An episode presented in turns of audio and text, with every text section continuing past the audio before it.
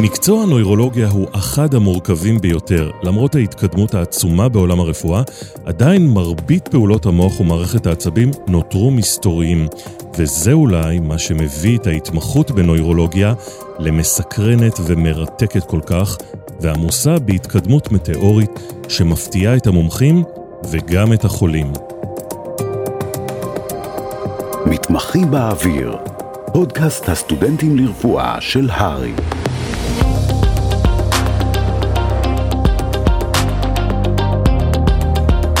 שלום, ברוכים הבאים לעוד פרק בפודקאסט מתמחים באוויר, שבו אנחנו חושפים עוד קצת מעולם הרפואה הישראלי, ונותנים ממנו הצצה לסטודנטים הישראלים שלומדים בחול.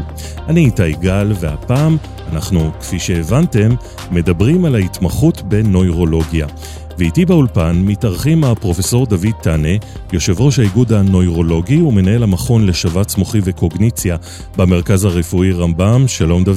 שלום וברכה. והדוקטור שחר ברוק, מתמחה בנוירולוגיה. היי שחר. היי תאי.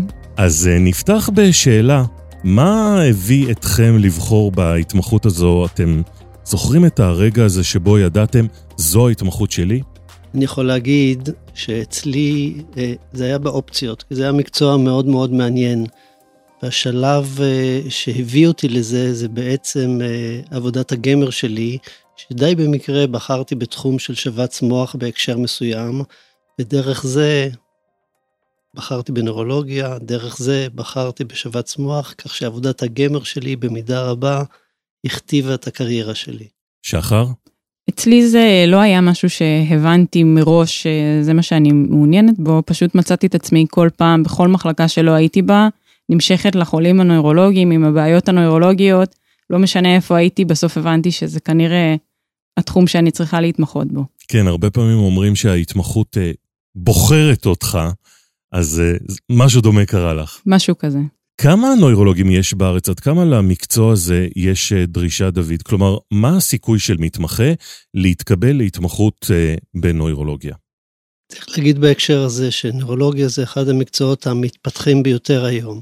זאת אומרת, א', זה מכסה יותר תחלואה, יותר תחלואה מבחינת נכות, מאשר כל תחום אחר, יותר מאשר מחלות לב, יותר מאשר סרטן, יותר מאשר גינקולוגיה, מכסה המון תחומים, מתפתח בצורה בלתי רגולה, ממקצוע קטן ואבחוני, הופך למקצוע עתיר טכנולוגיות, סופר טיפולי, לכן הצורך והדרישה הלכו והגדלו, ואין לי ספק שאנחנו במגמה כזאת של עלייה ועלייה במספר המתמחים בנוירולוגיה. ואנחנו רואים את זה גם בתורים העצומים בקהילה, תור לרופא נוירולוג זה לא משהו שאפשר לקבל אותו מעכשיו לעכשיו.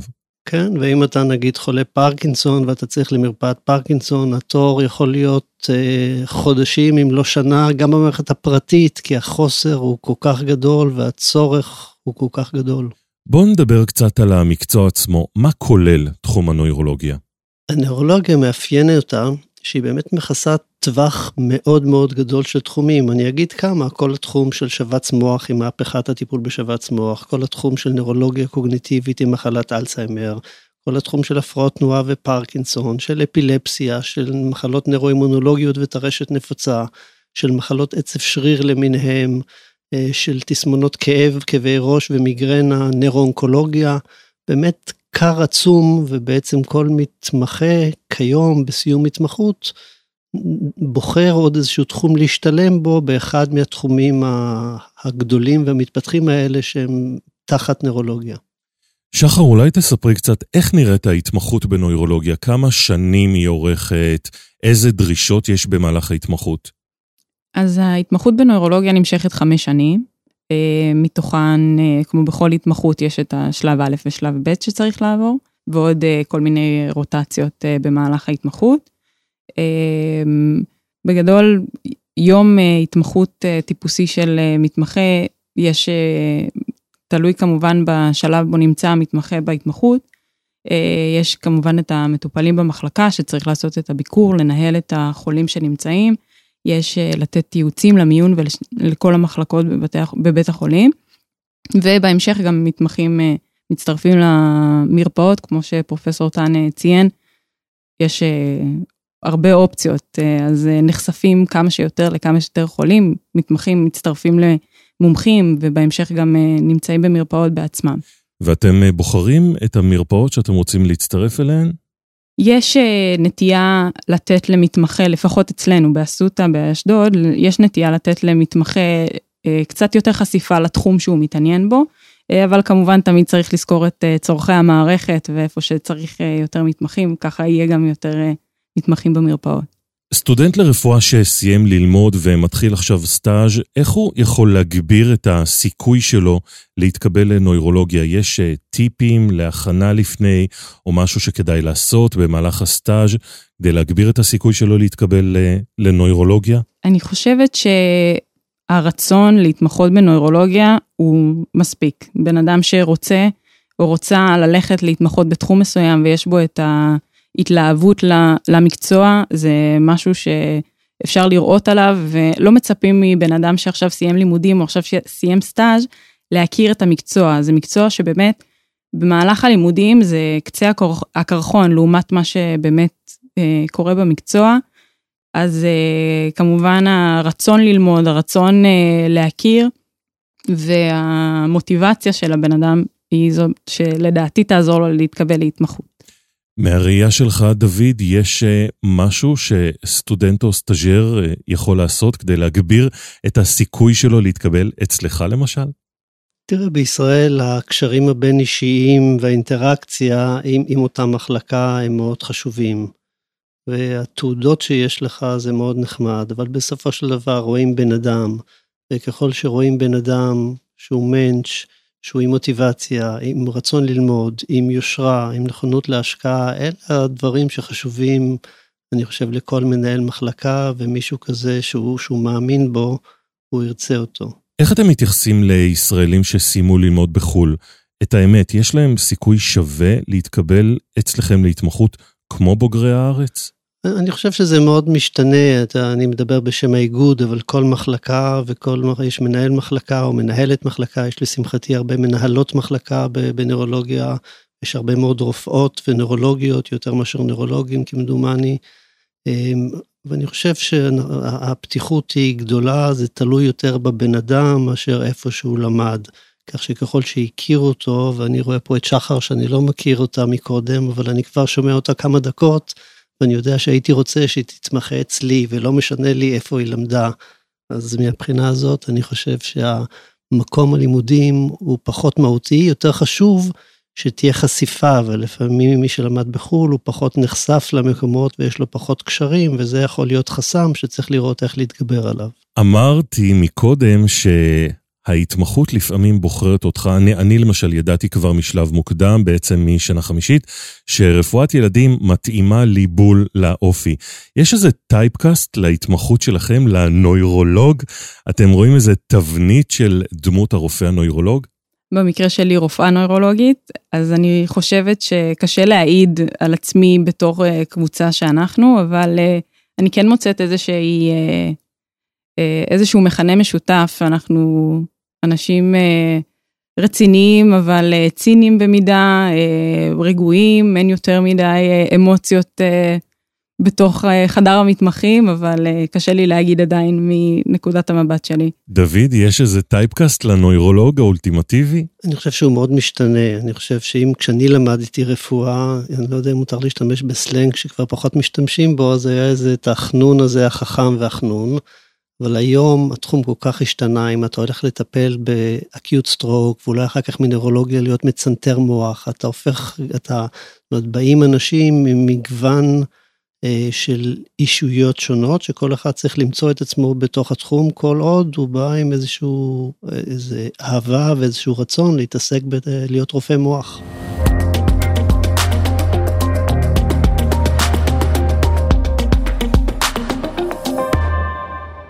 מה לדעתכם הקושי הכי גדול בלהיות נוירולוג? כי ברור שזה מקצוע מרתק ומוח האדם מפתיע אותנו כל פעם מחדש והמדע שלו הולך ומתקדם, אבל מעבר לזה, מה הקשיים במקצוע נוירולוגיה?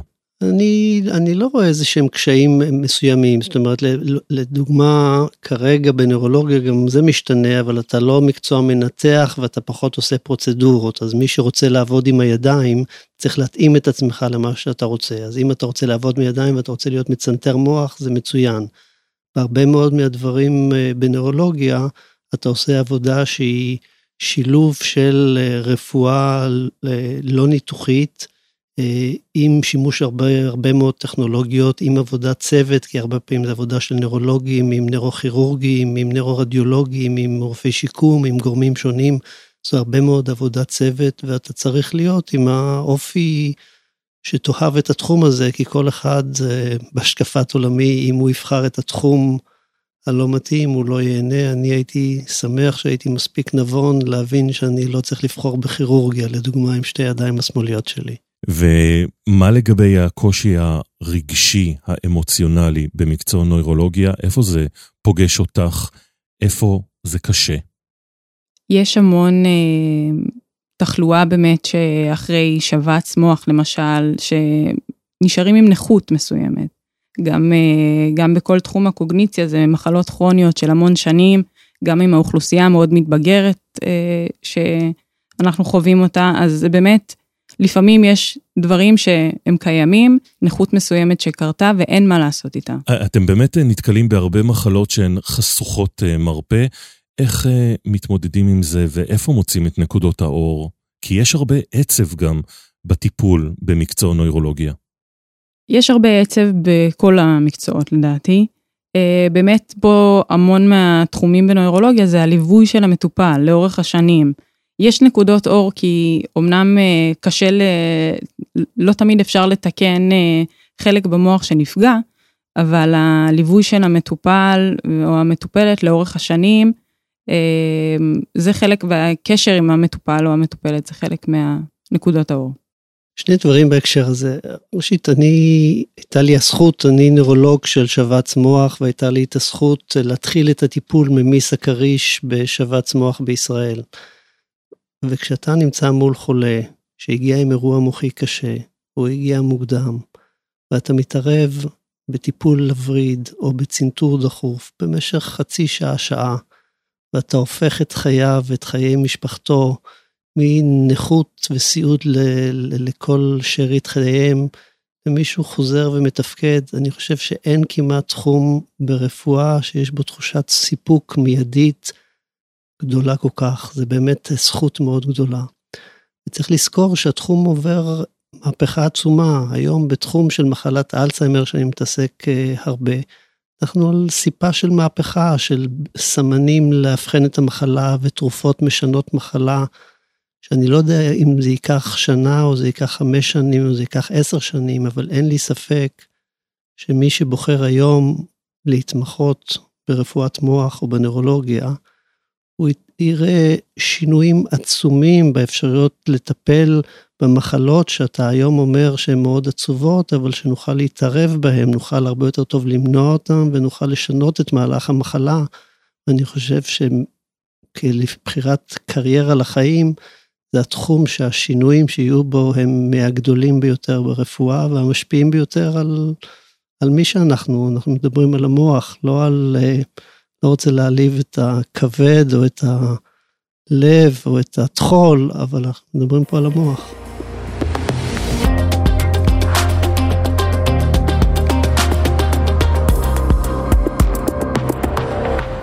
מה קורה בסוף ההתמחות? מה האפשרויות התעסוקה? אנחנו עכשיו, ביחד עם משרד הבריאות, הוצאנו איזו תוכנית לאומית לנוירולוגיה בישראל, כי אנחנו רואים במשרד הבריאות את הצורך המאוד גדול בהרבה יותר מתמחים בנוירולוגיה, ואנחנו מאוד לוחצים על המשרד להוסיף תקנים, כי מתוך השורשים המצוינים האלה של מתמחים בנוירולוגיה, צומחים כל הנוירולוגים בתחומים השונים. ואני חושב שיש היום ביקוש מאוד גדול, יהיה צורך מאוד גדול, כל אחד במהלך ההתמחות צריך לבחור האם הוא ירצה להתמקד בעיקר בהפרעות תנועה או בשבץ או באפילפסיה או במיגרנה, לבחור את התחום שלו, ואין לי ספק מהיכרותי את התמונה של התחלואה הגוברת ושל הצורך בישראל, שהוא יוכל גם למצוא עבודה וגם להתפרנס היטב, גם במערכת הציבורית וגם במערכת הפרטית. שחר, איפה את רואה את העתיד שלך בסוף ההתמחות? מה בא לך? עדיין מוקדם להגיד, אבל בהחלט התחום של הקוגניציה והנוירואימונולוגיה, זה משהו שגם כשילוב של השניים, זה משהו שמאוד מאוד מעניין אותי. מה לגבי תתי התמחויות? איפה אפשר לבצע אותם ובאיזה מקצועות בתחום הנוירולוגיה?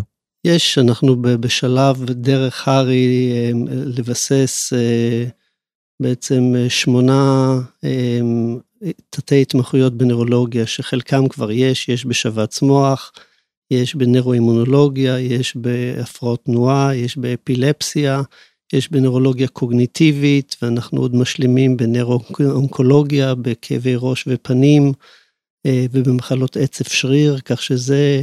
יש אנשים שהולכים להתעסק בנוסף דברים שהם לא ספציפית של, של נוירולוגיה, אבל בתחום כאב או בטיפול נמרץ נוירולוגי, שזה גם תחום שהולך וצומח בתוך נוירולוגיה, כך שהאפשרויות הן, הן רחבות, וכל אחד צריך לראות מה עושה לו טוב על הלב יותר. יש איזה רגע שאתם לא תשכחו אף פעם מההתמחות? אני התחלתי את הטיפול ב-טי פי איי, כמו שאמרתי קודם,